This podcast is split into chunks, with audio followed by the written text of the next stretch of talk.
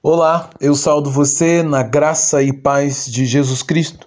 Eu sou o pastor Antônio Marcos, sou pastor da Igreja Batista em Pinheiral e hoje, pela bondade e misericórdia de Deus, eu quero compartilhar a palavra do Senhor com você, ainda refletindo sobre a armadura de Deus e os dois atos de combate. No texto que se encontra em Efésios capítulo 6, o verso 11 ao verso 13, que diz: Revesti-vos de toda a armadura de Deus, para que possais estar firme contra as astutas, as astutas ciladas do diabo. Portanto, tomai toda a armadura de Deus para que possais resistir o dia mal e, havendo feito tudo, ficar firme. No seu emocionante apelo para os crentes em Cristo Jesus, Paulo, na sabedoria que fora dado por Deus, fez uso de duas expressões que devem, de alguma forma, chamar a nossa atenção.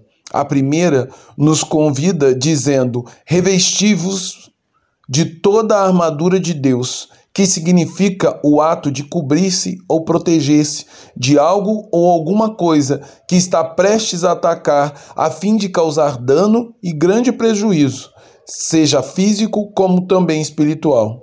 Em segundo lugar, Paulo usou a expressão tomai toda a armadura de Deus numa linguagem secular. O verbo tomar está intimamente ligada à ideia de adquirir algo que não lhe pertence, por meio de usurpação ou coisa parecida.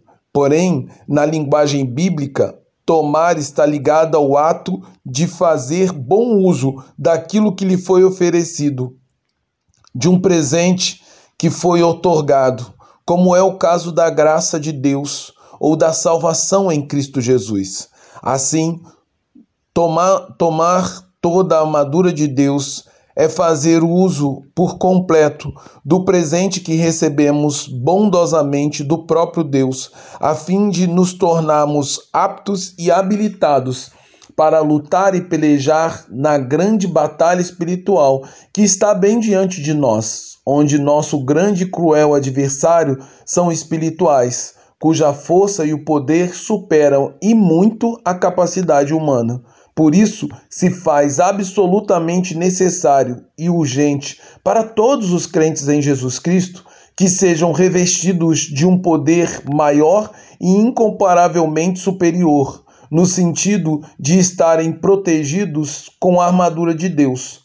Ao mesmo tempo, devemos tomar posse dessa armadura, em especial nos seus instrumentos de ataque, como o escudo e principalmente a espada, com a qual o crente não somente pode resistir aos ataques e ciladas de Satanás, mas também pode saquear o inferno, resgatando almas que antes estavam na escuridão das trevas.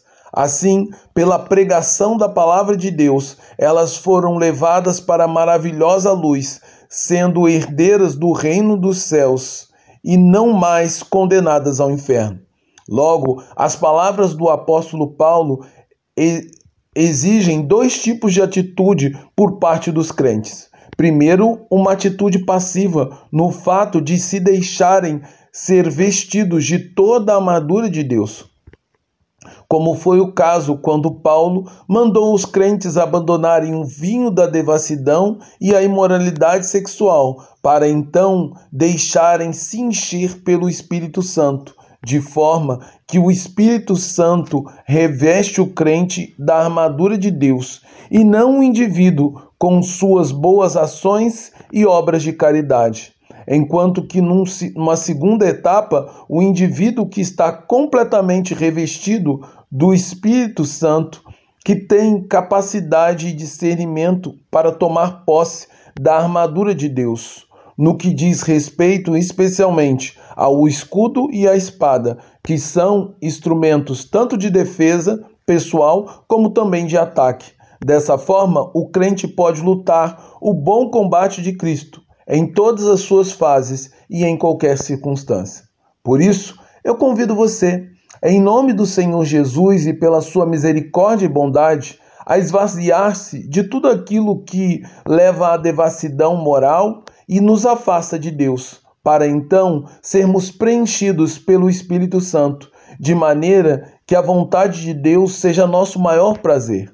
Por último, eu convido você a tomar posse da armadura de Deus, em especial da espada do Espírito e do escudo da fé, para que então você não somente possa proteger a sua alma, como também sua família e a igreja que você faz parte das investidas de Satanás, revestindo ele de modo que não possamos fugir da presença do, de Satanás, mas sim sermos vitoriosos. Assim, a minha oração é semelhante àquela que foi feita pelo profeta Eliseu, quando ele pediu a Deus em favor de seu servo, dizendo: Senhor, Peço-te que lhe abra os olhos para que veja. E o Senhor abriu os olhos do moço, e ele viu. E eis que o monte estava cheio de cavalos e carruagens de fogo ao redor de Eliseu. Em 2 Reis 16, 6, 17. Por isso, peço que nossos olhos sejam abertos, para que vejamos a grande batalha espiritual que acontece bem diante dos nossos olhos mas também vejamos o poder da armadura de Deus e assim possamos nos revestir completamente dessa gloriosa desse glorioso presente que nos foi dado por Deus.